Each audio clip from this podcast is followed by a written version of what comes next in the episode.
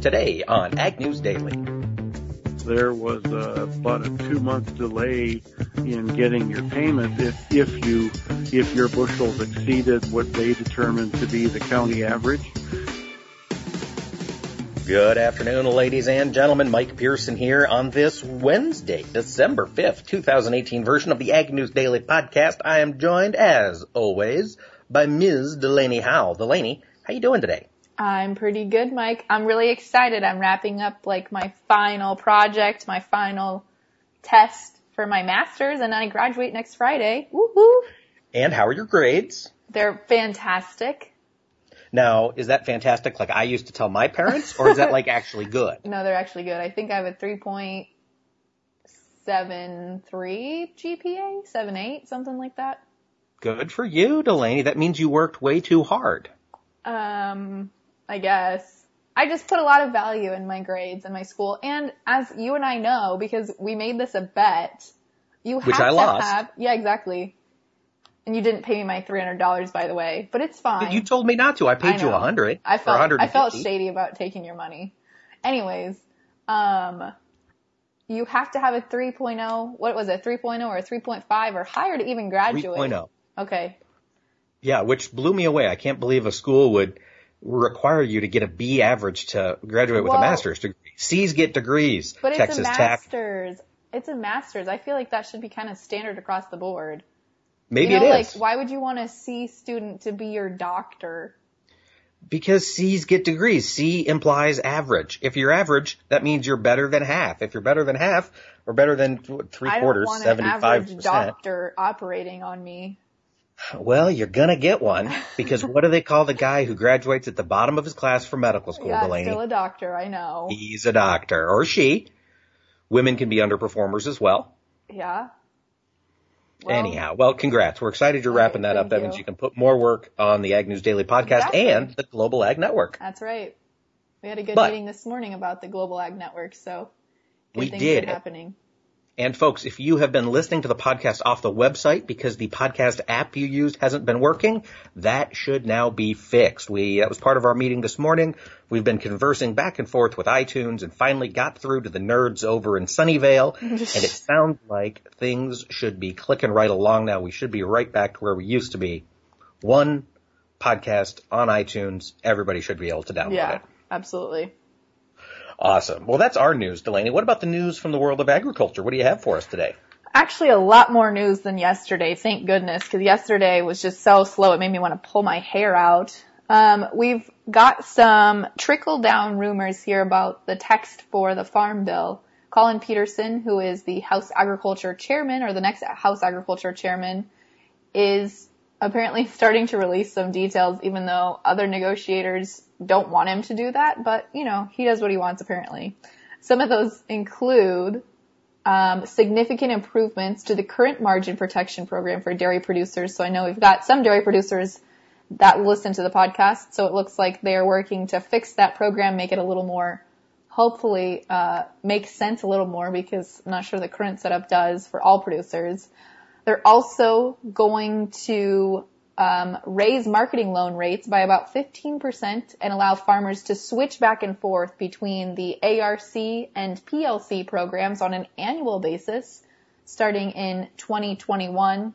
Again, we don't know the final and real details. Those are coming out hopefully later this week, if not next, because we're still waiting on the Congressional Budget Office to finish analyzing the bill and ensure that it's in a deficit neutral zone. Oh. If it's not, then we're back to the drawing board? That's a good question. You'd think that farm bill, farm bill negotiators would know that kind of ahead of time, so they wouldn't have to go back to the drawing board. That seems Yeah. like it would make sense. Yeah, you'd, you'd think. You'd think a lot of things when it comes to DC. Hmm, okay. Well, hopefully, when do we expect to get that from the, uh, You know, I was people? hearing as early as the beginning of this week. Now it's already Wednesday, and we still don't have it. So end of this week, beginning of next. But we're not. I mean, we're not in session, right? We're not in session that much longer. So if they want to get this on the floor, voted, and moved on to President Trump's desk, then they need to Yeah. do that soon. But and nothing, of course, happened in DC today as it was the funeral for George Yeah. H.W. Bush. Absolutely. But tomorrow, the House is expected to approve a two-week extension for funding of the USDA, FDA, EPA, and other governmental agencies that don't have their 2019 spending allocations yet. I know we've been having discussions with producers, or I guess I have been ha- having productions, having conversations with producers this morning on Twitter, talking about the market facilitation program, and we're going to have a conversation about that here coming up in just a little while, what that process is like. Is it really as easy as people are saying? Do you get the money as quickly as you're saying, etc.? And I wanted to share a couple of quick comments from a producer I was talking with directly here on Twitter.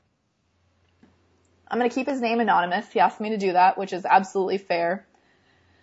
He said he has had a conversation with his district supervisor from the FSA office who kind of explained to him what was happening. And I'm going to break it down to you. Here's what he sent me. He said, Part of the problem is the eligibility of producers in regards to the 941 form that producers sign annually, certifying that they don't gross over $900,000 in income because if you do, then you're not applicable to the MFP payment program. So the IRS has to sign off on that 941 form before the FSA office can make a payment to producers. Then that paperwork is sent to California for approval Normally producers don't receive payments until the fall of that year, so the IRS has time to make the approvals. Um, and so this payment is at the start of the fiscal year for the federal government. So all this work may not be completed yet, and which is causing delays. So it's basically a communication issue between the FSA office and the IRS. So Oh. he said after the 941 form has been submitted three times, it goes to the state office, which then has the ability to override the IRS. And issue the payment even if the IRS said no? Well, I think the IRS has to sign off on it. Right, so what are they overriding, I wonder? I don't know. That's a good question. Well, stay tuned, listeners. We'll get some more details here in just a little bit. Interesting. So it's not as simple as we'd initially thought it was going to be. I, and you know, I've been getting mixed reviews from producers because some say, okay, I filled it out, and then within a week, the money was deposited into my bank account. Others are saying, you know, it's been months since they have gotten the payments. Okay. So I think it's So it's case by the case efficiency of each office probably has something to do with it. Absolutely, I'd say. Well, Delaney, you know, you know what is a simple fact? What? PETA is stupid. Yes, we already This- knew this. This is a simple fact, is well known. um, have you seen the thing floating around on Twitter? PETA is trying to change common sayings to make them more animal friendly. Yes, and PETA is putting out a new campaign of showing two partners in bed saying meat ruins your sex life. Well, okay, now I'm going to give them a break on that ad campaign Okay. because after I Oh, sit no. and eat a delicious 28 ounce prime rib, you know, sex is usually the last thing on my mind. okay, that's fair. Yeah. But I'm still going to eat that prime rib because it is delicious, excellent beef. hmm You know, you can't have that every day. Right. You get what I'm saying? Yeah, I I got Okay. it. Thanks. You smell what I'm stepping in I there, got it. hmm So part of part of I want to circle back to their changing the fair Okay. phrases thing because folks, if you're not on Twitter, if you haven't seen this, maybe they're floating around on Facebook too. PETA published a list of I think it's seven common phrases that people use that uh, reference harm to animals. Grab the bull by the horns, kill two birds with one stone, et cetera, et cetera, et cetera. They want us to bring home the bacon is a big one. They want us to change these so that our thinking is in line with proper animal, uh, whatever the yeah, yeah, stupid hippie shenanigans. And so the grab the bull by the horns, instead of saying that, they want you to say grab the flower by the thorns, Yeah. which is phenomenally stupid. You grab the bull by the horns because you're taking charge, you're going to push his head down, and that allows you to be in control. You grab a flower by the thorns, you're just going to get stabbed. Why would you do that? Yeah, I know. And then there was Yeah. one about like something about feeding a fed horse. Yes, yes. Rather than beating a dead horse, you can feed a fed horse. But that's just that's It just doesn't stupid. make any so sense. it doesn't. It's ridiculous. But PETA, nonetheless, despite their idiocy, they have influence in the world. It was announced today that Chanel, fashion designer Chanel. Delaney, do you own any Chanel I things? do. My perfume I wear is Chanel. Okay. Well, Chanel is no longer going to use animal fur or animal skins in its collections. I should say exotic skins. It's still going to use leather, but uh, they're going to ban the use of all other types of fur, crocodile, snake, and lizard skin in their fashion designs. This continues a trend that was started by, um, uh, oh gosh, Gucci announced that they're going to do the same thing. They're not using mink, raccoon, fox, or any other animal that was bred or caught for its fur. This has me a little nervous. Of course, PETA is celebrating. They said they're popping champagne corks in the office, blah, blah, blah.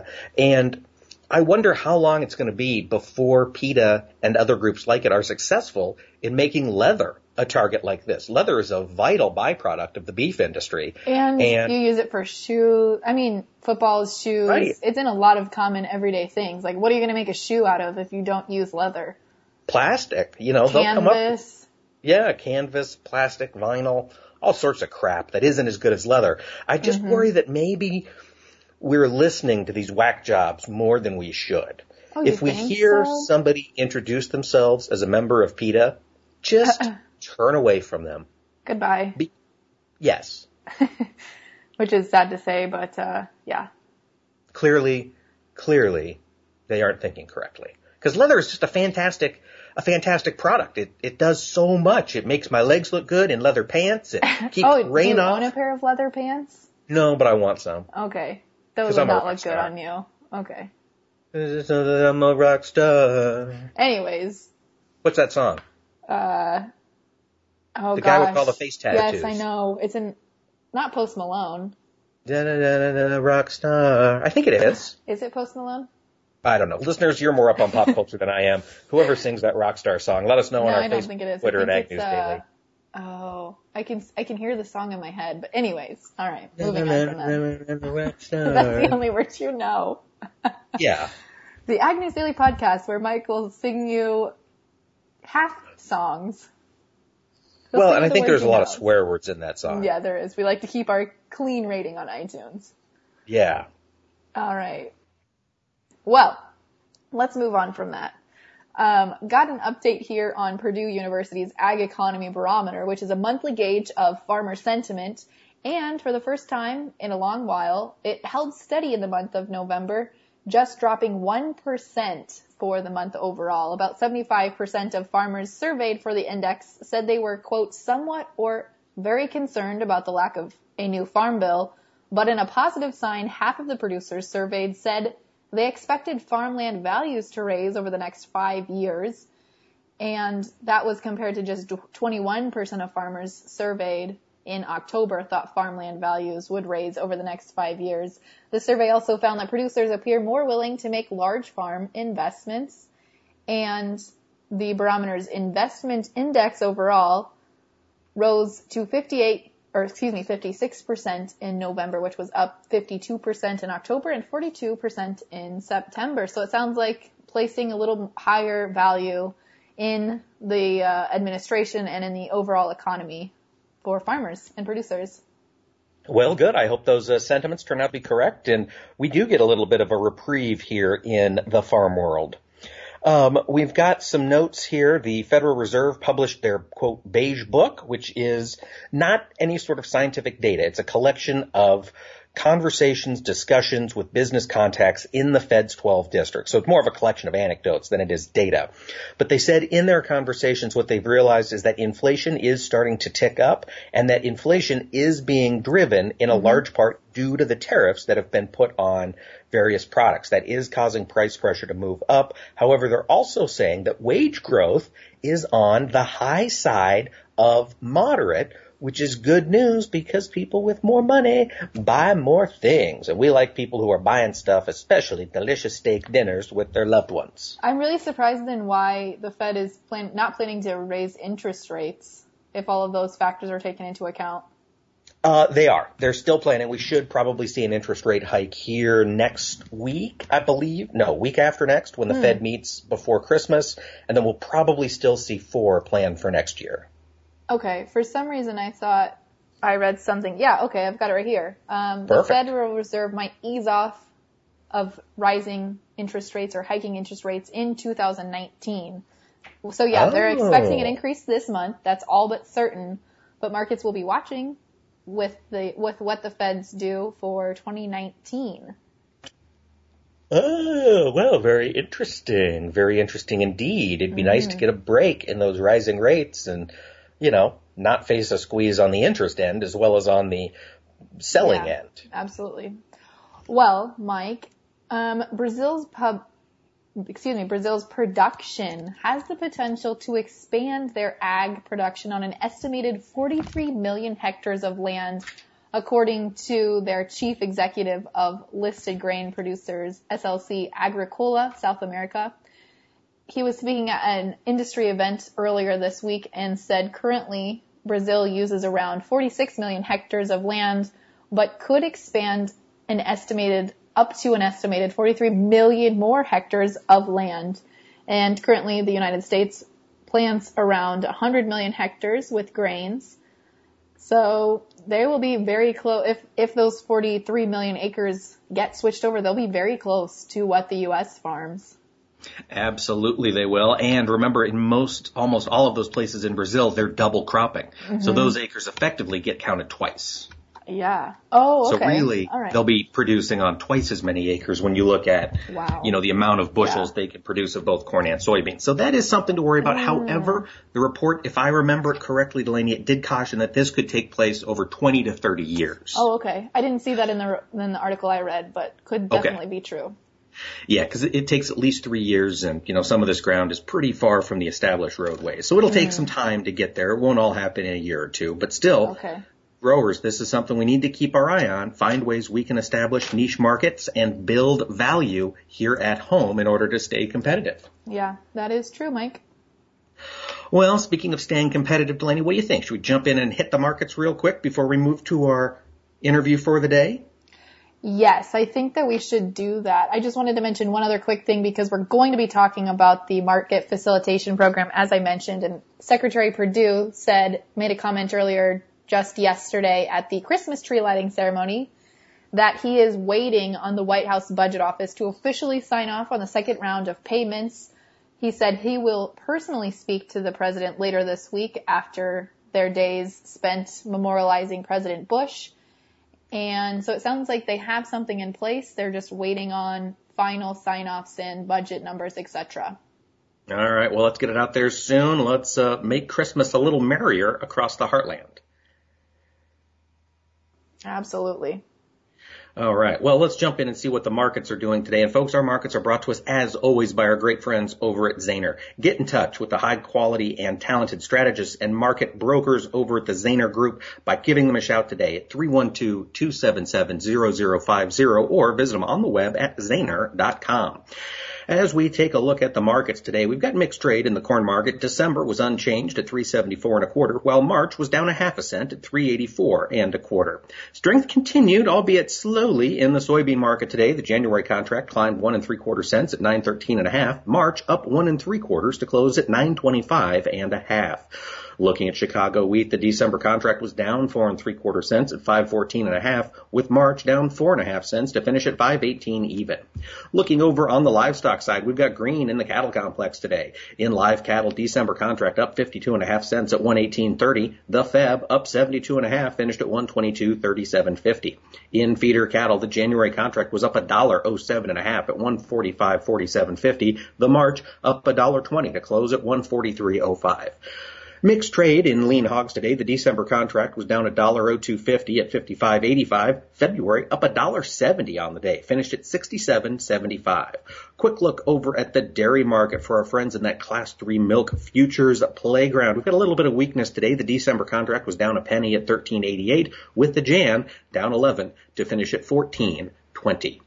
Without further ado, let's kick it over to our interview and talk market facilitation program payments. Well, as promised, we're going to be talking to a producer who has firsthand went through the application process and received payment for the market facilitation program. We've got on the line with us Bill Hejl from Amenia, North Dakota. Bill, thank you so much for coming on and sharing your experience. You bet. Happy to do it. So walk us through first of all, let's let's back up here. Let's talk a little bit about your operation. What crops did you apply to use for the market facilitation program, Bill? Uh, so far, we've done wheat and uh, soybeans. Uh, I'm, I'm, waiting to uh, get our uh, corn bushels uh, from the guy who harvested the corn bushels, so I can file that as well.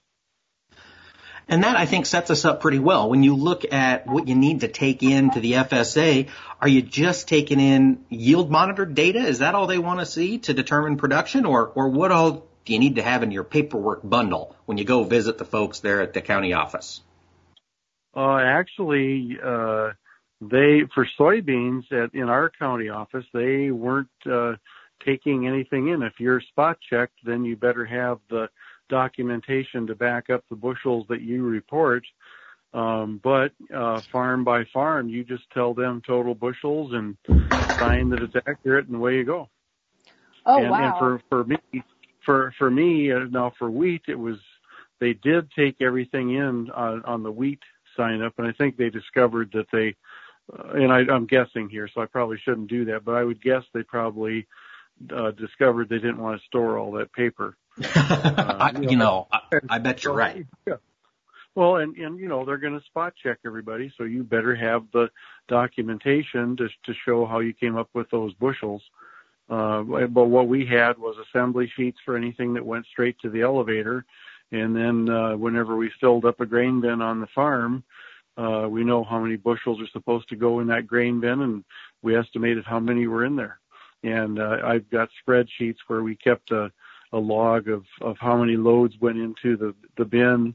And each of those days, it so happened that we also delivered a couple of loads to the elevator so we could show that, yeah, you know, on average, that's how much was in each of those loads. So that's, that's what we used for our estimate of what's in the bin. Have you heard from any of your neighbors or other producer friends that they have been spot checked or that the government or whoever has come in and just verified that that information is correct? I have not heard of that, uh, and I would I haven't even asked any of the FSA people. I don't think they. I would be surprised if they've already spot checked anything because they, when when the wheat sign up handle happened in August, there was uh, about a two month delay in getting your payment if if you if your bushels exceeded what they determined to be the county average. Uh, oh. They had to go through a whole pro- they had to go through a whole process for how you could certify that. Well, you know, I might have been above the county average, and here's why.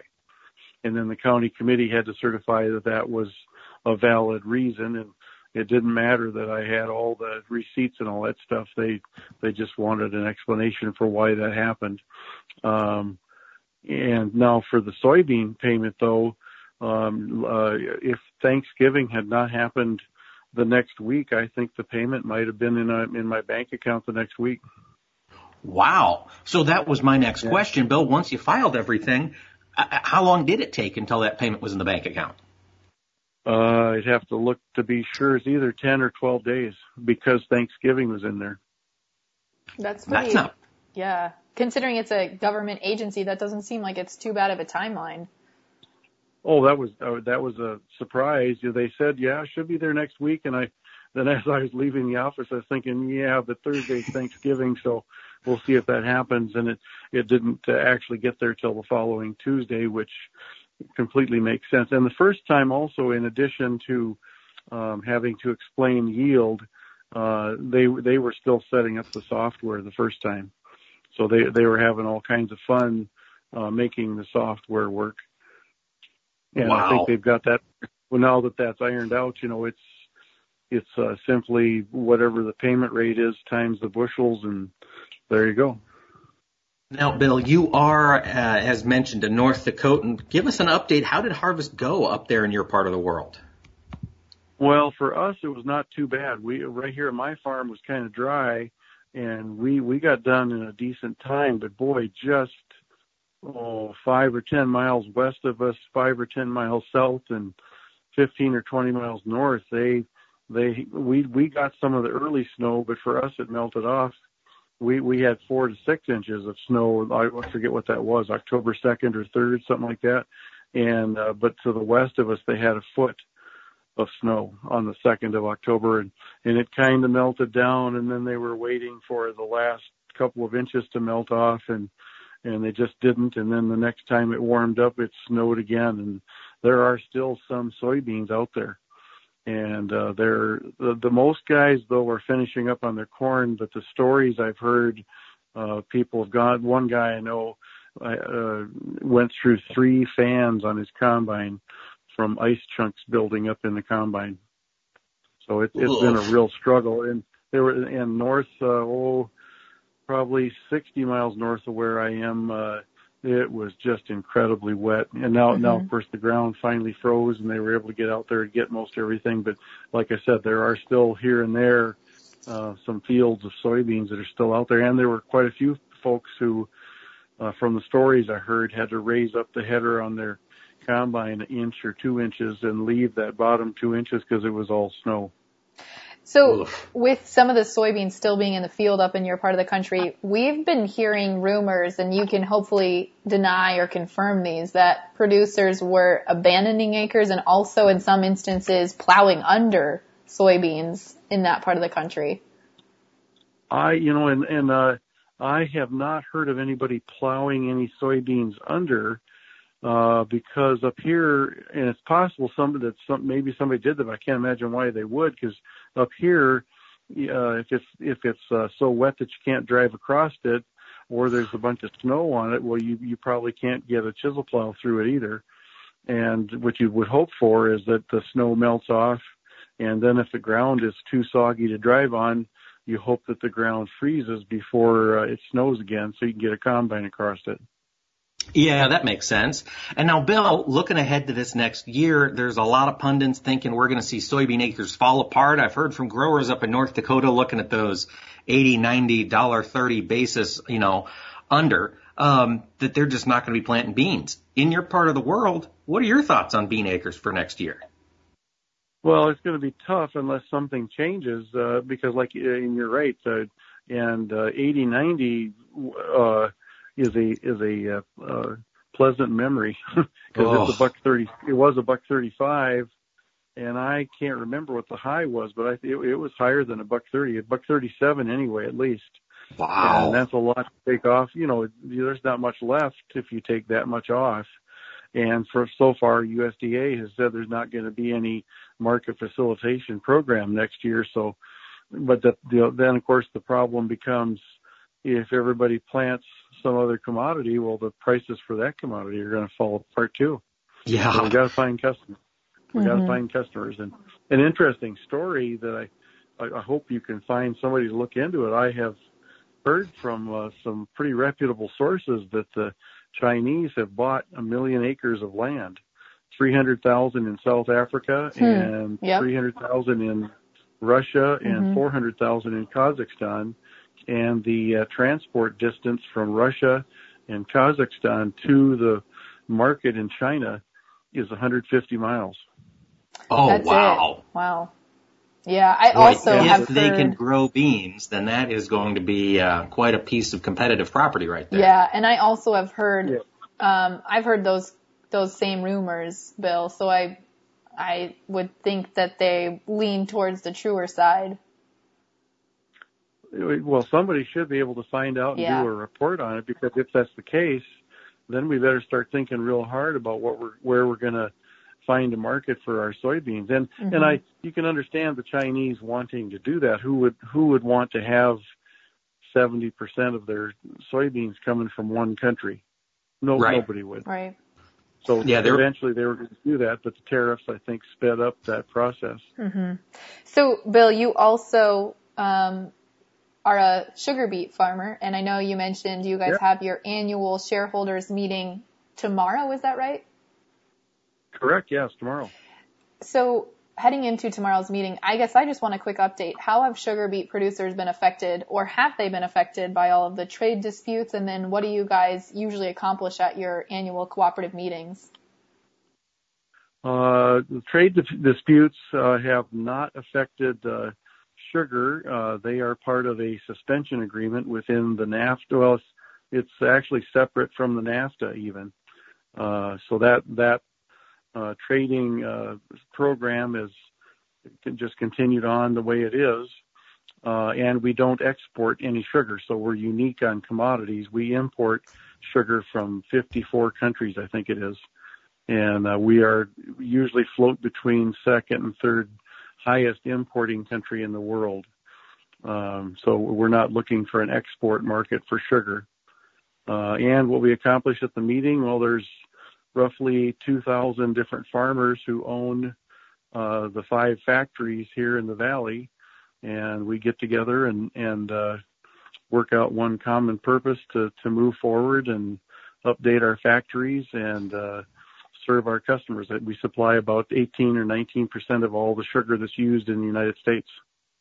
Well, keep up the good work. I am chomping down on plenty of candy and all sorts of sugary goods, especially this time of year, Bill. So we appreciate your work. Well, thank you, and, and we enjoy making life just a little bit sweeter for everybody. I love it. Bill Hejl from North Dakota, thanks for taking the time to chat with us today. You bet. Take care. Thanks. Well, a big thank you to Bill, and we're going to keep digging on this because I think a lot of producers, um, as we've seen just on the few conversations we've had on Twitter, a lot of producers are interested to know what's really going on, and we would like to try and provide as much clarity as possible on the podcast. Yes, and the government shutdown thing could certainly throw a wrench into all well, of this. We are looking into what can happen there. We know that, well, I mean, as we mentioned earlier in the podcast, the House is going to vote on an extension, so hopefully the USDA, EPA, etc. doesn't get shut down, so I don't think it should affect the FSA payments. Mm, you're awfully optimistic, I know, Delaney. That's true. I have been caught in a government shutdown working mm-hmm. with the FSA, and it can be a bear. It can be. Well, folks, that's our t- episode for today. If you want to get in touch with us or spend more time learning about our episodes, you can visit our website, agnewsdaily.com. It'll take you to our new home at the Global Ag Network. You can listen to our past episodes plus episodes from other podcasts that have joined the network.